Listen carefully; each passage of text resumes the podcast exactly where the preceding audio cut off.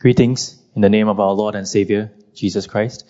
I invite us now to bow our heads and pray uh, quietly on our own before I open us.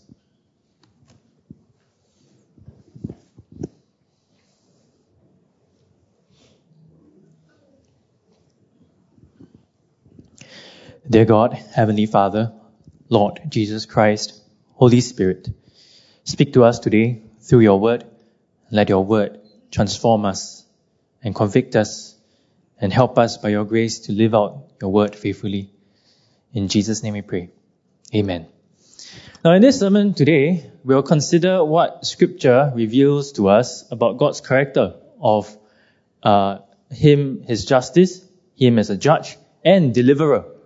You know, when we think of the word uh, deliverer, we tend to think of food delivery, right? Uh, the Bible doesn't use the word deliver in that sense. The Bible uses the word deliver to mean rescue, to deliver or bring to a safe space, uh, a secure place. And I'm going to take us through a long sweep of the biblical story and take us through key deliverance events in the Bible for us to see what God's character of uh, as a judge and deliverer is. And first we consider Genesis chapters 18 and 19. The context of that is in Genesis 17. God had appeared to Abraham and made covenant with him that Abraham shall be the father of many nations and kings, and that Abraham and his offspring shall worship God forever. And then in chapter 18, God visited Abraham and Sarah through three men, and Abraham hosted them with reverential hospitality. And then as they were about to leave, this is what God said. And the, the scripture actually shows that God appears in the first person. And this is what God said in verse 17 to 21. The Lord said, Shall I hide from Abraham what I am about to do, seeing that Abraham shall surely become a great and mighty nation, and all the nations of the earth shall be blessed in him? For I have chosen him, that he may command his children and his household after him to keep the way of the Lord by doing righteousness and justice, so that the Lord may bring to Abraham what he has promised him. Then the Lord said, Because the outcry against Sodom and Gomorrah is great, and their sin is very grave, I will go down to see whether they have done altogether according to the outcry that has come to me, and if not, I will know. Now what was God going to do? How was God going to show Abraham his justice and righteousness? And why did God go down to see and know what was happening in these two cities? In verse 20, we learn that there were many people or victims suffering in the two cities, crying out for justice and righteousness. The injustice, God said, was a very grave sin, and God had heard their cries. And God personally went down to see for himself the suffering of these people so that he would personally know their suffering. Abraham knew that God would judge and destroy the two cities.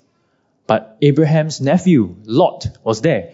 And so in the latter half of Genesis chapter 18, Abraham tried to intercede for the two cities. And then in chapter 19, angels actually visited Sodom, and particularly Lot, and Lot hosted them. And men from the city came and wanted to rape the two visitors. And Lot protected them, refused, and even had to bargain to offer up his daughters instead, uh, which was very messed up.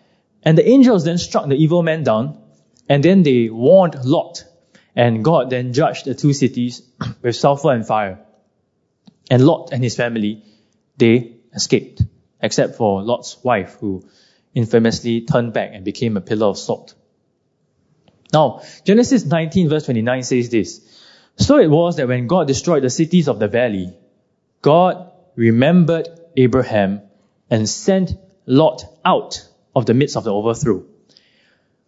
God delivered Lot and his family from destruction, and this was because of Abraham.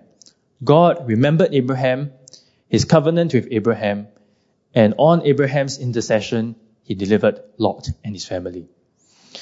You know, this passage is the first time in the Bible that the phrase justice and righteousness appears like that. And we see that this sets out the framework concerning God's justice and righteousness, how God brings about justice and deliverance. And it is this, that there is a certain way of the Lord, that there is justice and righteousness, that leads to life. But people sin and fall short. And so people commit injustice and unrighteousness. And as a result, people suffer pain and brokenness from other people's sins, from other people's injustice and unrighteousness. And of course, their own sins as well. But God hears the outcry of those who suffer injustice and unrighteousness. He comes and he sees and he personally knows their suffering. And God will avenge, he will judge, and he will destroy all that is sinful, unjust, and unrighteousness, unrighteous. But he keeps his covenant and he shows mercy on account of a righteous intercessor. And then those who receive mercy may live and are expected to live out the way of the Lord, the way of justice and righteousness. Now, in particular, what was the injustice and unrighteousness of the two cities in Genesis 19? Many of us are familiar with, for example, Jude 1 verse 7. It says that, you know, Sodom and Gomorrah, they, was, they were guilty of sexual immorality and, and Jude 1 verse 7 says unnatural desire. But Ezekiel 16 verses 49 to 50 also says this, Behold, this was the guilt of your sister Sodom.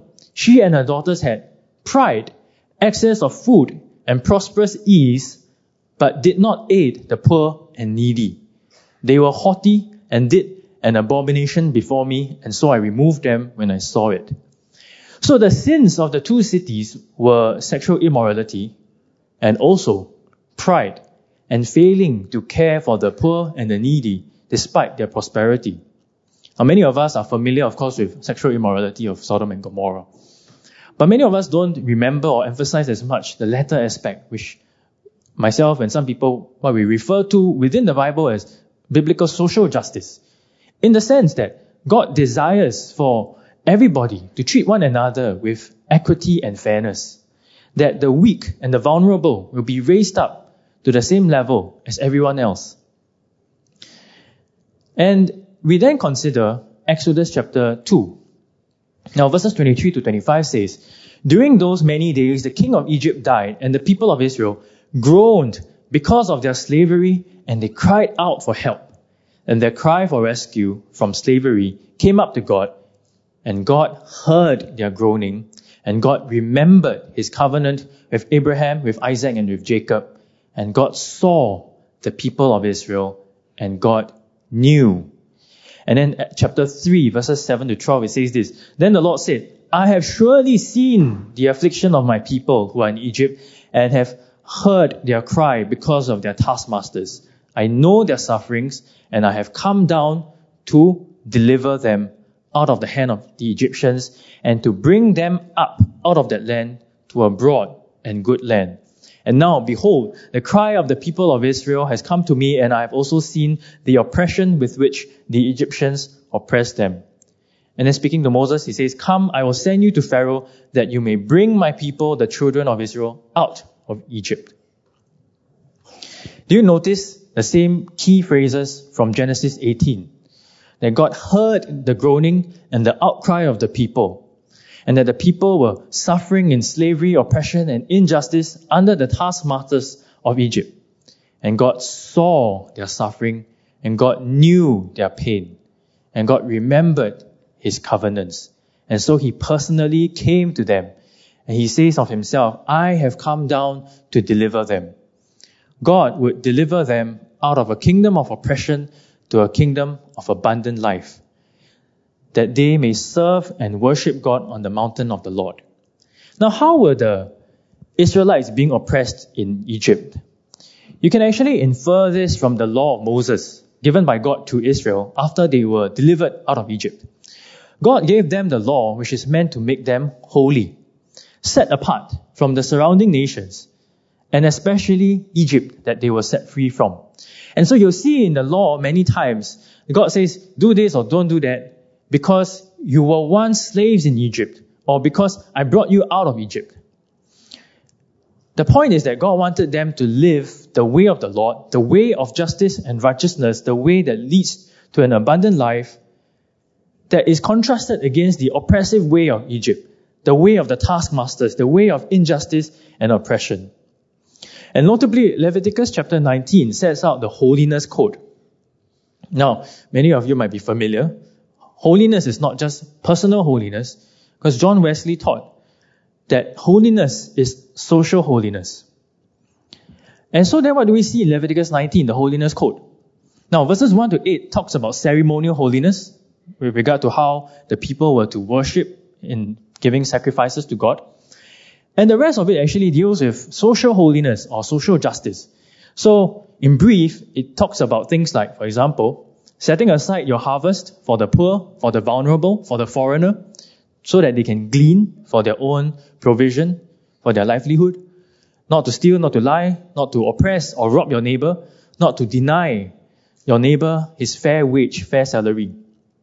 Not to curse or the deaf or put a stumbling block before the blind, not to slander, and to judge fairly in court without deference to rich or poor, not to bear a grudge or take vengeance, but to make peace. And then Leviticus 19 it says, love your neighbor as yourself. And verse 33 to verse 34, it says this, when a stranger, a foreigner, sojourns with you in your land, you shall not do him wrong. You shall treat the stranger who sojourns with you as the native among you, and you shall love him as yourself. For you were strangers in the land of Egypt. I am the Lord your God. And you shall observe all my statutes and all my rules and do them. I am the Lord. Now here in Leviticus 19 is the only Old Testament statement on loving your neighbor as yourself which is the second greatest commandment. You see, the whole holiness code then ends with how the Israelites were to relate to the sojourners, the foreigners, the migrants. They were called to love the foreigners as themselves. Now why? The passage says, because they knew and they were supposed to know what it is like to be foreigners in Egypt. God had delivered them from slavery and oppression in Egypt, and so now they must go forth to live out what is just, what is right, not like how the Egyptian taskmasters had dealt with them. They were set free from Egypt in order to live the way of the Lord, to live the way of justice and righteousness. And then we consider Leviticus chapter 25, which contains laws which talk about God's way of freedom of liberty for Israel through the Sabbath and the Jubilee. So in verses 1 to 7, God commands Israel to let all the land and all the animals and workers rest on every seventh year, the Sabbath year. And verses 8 to 22, God commands the Jubilee year, which is the super Sabbath year. It takes place on the 50th year. In the Jubilee year, the land will be returned to the original families and clans who were allotted the land at the start. And you know, God promised this, that if the people were to do that, they would rest from the, from their labor and let everybody rest, the land rest on the Sabbath years, which is effectively going to be the 49th year and the 50th year. God promised that He would bless them with three years of harvest. So that, you know, they won't be working on 49th and 50th year, and they won't be sowing until the end of the 51st year. So God would give them three years worth of harvest. And then verses 23 to 25 34, uh, 34, God commands that the land shall not be sold uh, perpetually, and that any poor Israelite who had to sell his land to pay his debts can redeem his land. And God says this is because they themselves, the Israelites, were sojourners on his land. And then 35 to 46, God commands the Israelites to show kindness to their poor fellow Israelite. It says this, verse 35, If your brother becomes poor and cannot maintain himself with you, you shall support him as though he were a stranger, a foreigner, and he shall live with you. Take no interest from him or profit, but fear your God, that your brother may live beside you. In other words, the Israelites were supposed to take care of the foreigners in their midst. And of course, in those days, the foreigners referred to basically the, the poor foreigners, those who couldn't fend for themselves. But if a fellow Israelite also fell on hard times and became poor, they were also to take care of the fellow Israelite who had fallen on hard times. And verses 47 to 55 then talks about how uh, God commands the Israelites who fell into debt and had become slaves because of that to be released from slavery in the Jubilee year.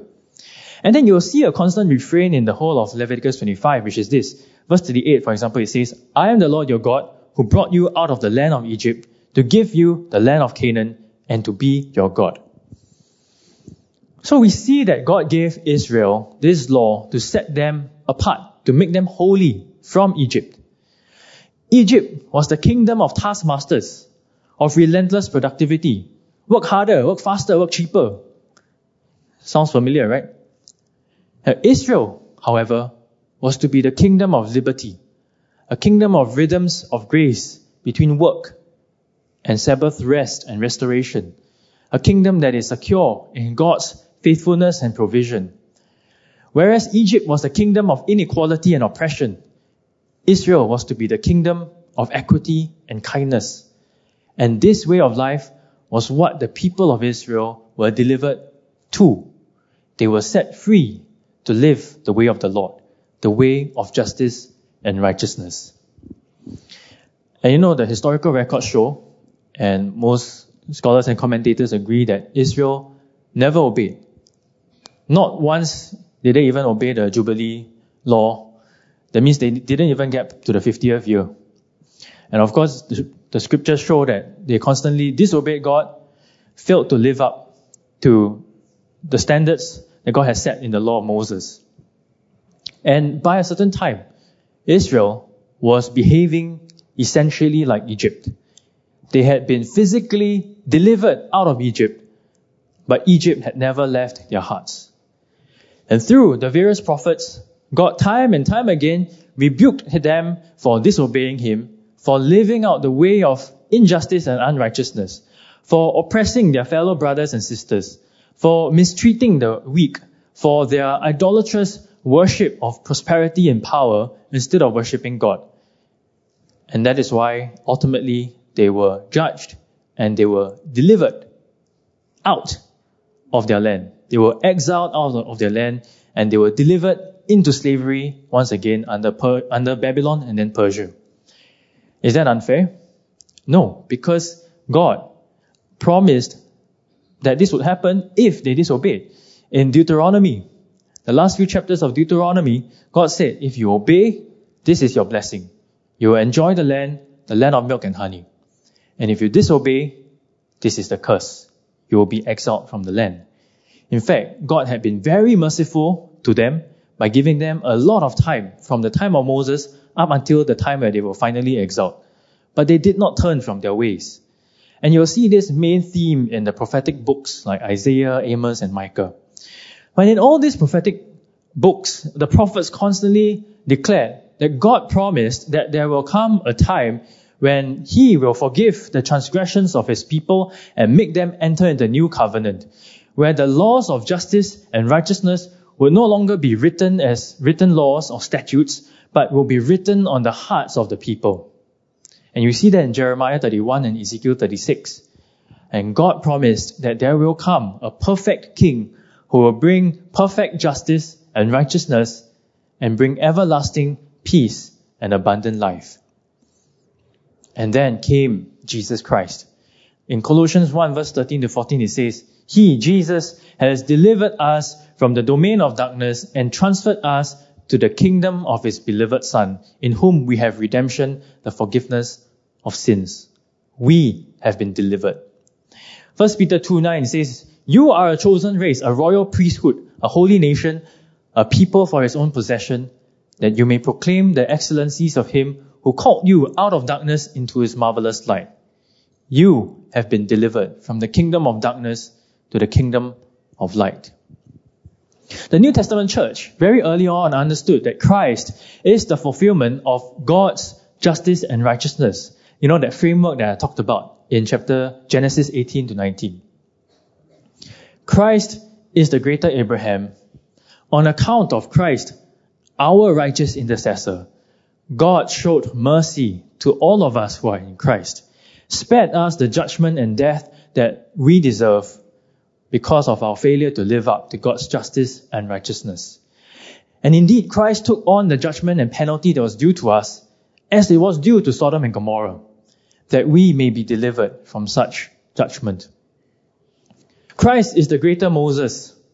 For even when we were lost in darkness without hope, God heard our cries for help and liberation, and God in Christ came to us to see our suffering and know our pain.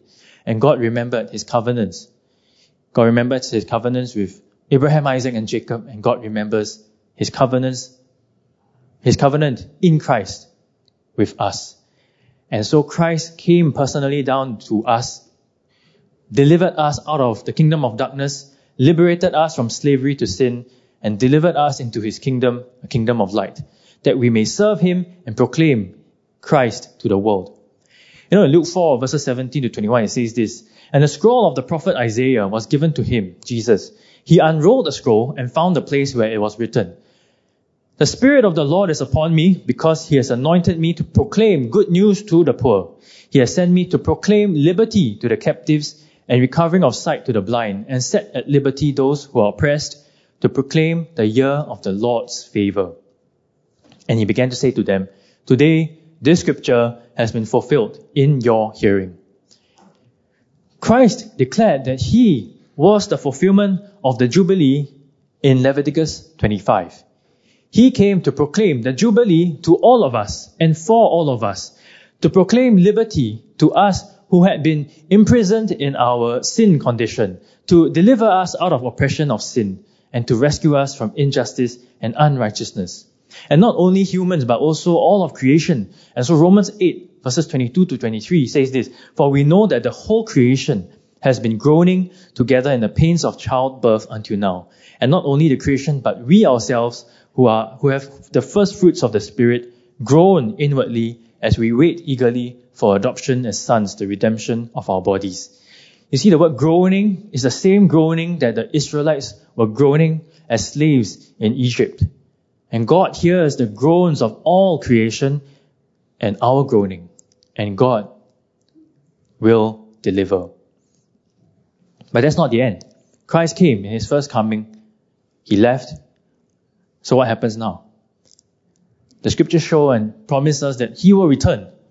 And in the meantime, we are in this state of tension, where Christ's kingdom has come but not yet been fully realized, where God's deliverance, deliverance and liberty has been proclaimed but not yet fully effected. And so the whole world, including us as Christians, we continue to experience suffering and pain and injustice and unrighteousness. But the book of Revelation shows us that there will come an ultimate deliverance for God's people. And in the final judgment, God judges the city of Babylon, which is the spiritual successor to Egypt. And God delivers his people out of Babylon, avenging them for all the oppression and injustice and unrighteousness that they have experienced. You know, when we take such a broad sweep of scriptures, sometimes it's easy to lose sight of an important question, which is, who are we in the story? Where do we locate ourselves in this story?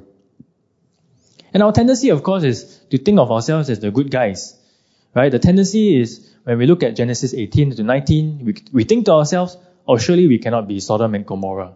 Surely we are Abraham. But you know, the scriptures say, you and I, we are Sodom and Gomorrah. In Exodus, we are the disobedient children of Israel. We were the, we were Egypt. We have fallen short of the glory of God. We have fallen short of the way of the Lord, the way of justice and righteousness, the way of abundant life. Dare we say that we have never been guilty of the pride of Sodom or guilty of the way of carelessness towards the poor and the vulnerable in our midst, despite our prosperity, or guilty of sexual immorality, or guilty of mistreating the foreigner or the low wage worker, or guilty of failing to set aside our harvest, our access for the poor and the needy, or failing to pay fair wages, or bearing grudges, or taking vengeance, or failing to make peace, or guilty of being slave drivers like Egypt, of pursuing relentless productivity and prosperity at the expense of rest and restoration for ourselves, for our workers, for our land, for our environment, or guilty of failing to stand by our brothers and sisters around the world who are oppressed, persecuted, and who suffer injustice and unrighteousness. God indeed is our judge, but the truth is, we all are guilty. But thanks be to God that we have an intercessor greater than Abraham. We have a deliverer greater than Moses. And we have a covenant that's greater than a covenant with Abraham, Isaac, and Jacob. Because Christ is our intercessor. Christ is our deliverer. Christ, whose blood sacrifice has made us bound to the new covenant. And in Christ, we receive God's bountiful mercy. In Christ, we are set free from sin. In Christ, we are set free from the spirit of Egypt and the spirit of Babylon. And in Christ, we are no longer enchained by the insecurities and the anxieties of this world. In Christ, we experience unlimited grace. Christ took on the penalty of our unrighteousness and he suffered the greatest injustice so that we are spared judgment and death and we are delivered into the kingdom of light, into the kingdom of abundant life. In the light of this grace and this mercy, how shall we live? Would we live as though nothing has changed? Would we continue to live according to the way of the world, the way of Egypt and the way of Babylon, the way of injustice and unrighteousness? Surely not. 1 Peter 2 9 says, You are chosen race, a royal priesthood, a holy nation. Now you are the royal priesthood. Like the priests who represented God to the people of Israel, you and I, we who are in Christ, we are priests who represent Christ to the world. And we do that by taking reference to what actually Peter was referencing in this verse. He's, he was actually alluding to Deuteronomy 4 and Exodus 19, where God told Old Testament Israel that if they truly lived out God's law, they will become a holy nation, a royal priesthood to the other nations. And the scriptures say that if they did that, the rest of the nations would come and say, wow, surely these people are wise and surely their God is so real and so close to them. In other words, if we truly live out the way of justice and righteousness that the scriptures teach us, if we truly live out holy lives, personal and social holiness, if we truly do justice and love mercy and walk humbly with God, every day, everywhere we are, in our workplaces, in our homes and families, in our communities, our neighborhoods, every moment of our lives, we will represent Christ to the world. And we will show the world how amazing and beautiful Christ is, how amazing and beautiful His grace is, and how amazing and beautiful His kingdom is. And the shalom, the goodness and the peace and the well-being that is in Christ is that they will taste and see that the Lord is good indeed. So, like the priests who are interceded, who interceded for the people of Israel to God, we in Christ, we are to be intercessors for the world to God. Just like how Abraham interceded for God to show mercy and to deliver the people of Sodom and Gomorrah. We are to intercede for people around us, to deliver them out of darkness into light. Just like how Moses interceded to the Pharaoh to deliver the Israelites out of Egypt. We are to intercede to those who are powerful and the oppressors, to set free those who are captives of injustice and oppression, captives to sin.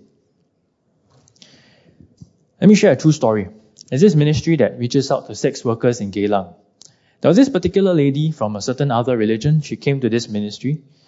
And the ministry workers and volunteers, and I must say these are volunteers, include volunteers who are just like you and me. You know, they have whatever day jobs that they do, but they spend uh, their time also helping people like this lady. And they helped her with various things from language skills, vocational skills, helped her through her addiction issues, housing issues, financial issues, took care of her kid. Unfortunately, she got charged for a minor act of taking a phone that was left in a, one of those private hire cars. And the problem is that she had a past criminal case that was similar to that. And so the ministry staff and the volunteers, they rallied around her and they interceded for her. They advocated for her. And then they called on me as a lawyer to help represent her pro bono. And so I wrote representations to the prosecution to plead for mercy. I wrote out her whole story, describing the family, her life, her background, and how this ministry had spent years rehabilitating her, helping her to where she is today, And I prayed for a, a de- deputy public prosecutor, so one of the government lawyers who handle such cases, um, who would, who would understand my client's background. And when I got the reply letter, I knew that my answer, my prayers were, were answered. Couldn't have asked for a better one, because I knew that she was a, a Christian who knows God's heart for justice and mercy. She herself spends time uh, mentoring and teaching children from low income families like this lady. And in the reply letter, the prosecution declared that they would drop all charges against the lady. Actually, later on, I actually met the, the DPP and she told me that when she actually read the letter, she cried. When she read the story of this lady and how, you know, the Christian community came around her and interceded for this lady. And this lady, by God's grace, came to see the hand of God in her life and how, you know, the ministry staff and volunteers reflected God's justice and mercy. And I think for me, this story is a glimpse into the heart of God, a heart of justice and mercy, a heart of righteousness and compassion, a heart to know the plight of his weak and needy children, his heart to deliver them out of suffering, of sin, of injustice and unrighteousness, and to deliver them into a kingdom of peace and abundant life. And we, as the children of God, we are called to represent the heart of God, to live our lives every moment embodying this heart of God. And we do so mindful that even now we are not perfect, we're not sinless. And it's only possible because Christ is our intercessor, standing at the right hand of God the Father, advocating for us, interceding for us, speaking up for us, and pointing to his nail pierced hands every time we fall short. And this is God's amazing grace. That such perfect justice and mercy can come together in Christ. That we have been set free in Christ to live, not to live on our own terms, but to live the way of the Lord, the way of justice and righteousness. And my prayer for all of us is that we will truly live the way of Christ in every moment of our lives, wherever we are, so that the people around us, especially the weak, the vulnerable, may also find the abundant life that is in Christ. Shall we bow our heads and pray?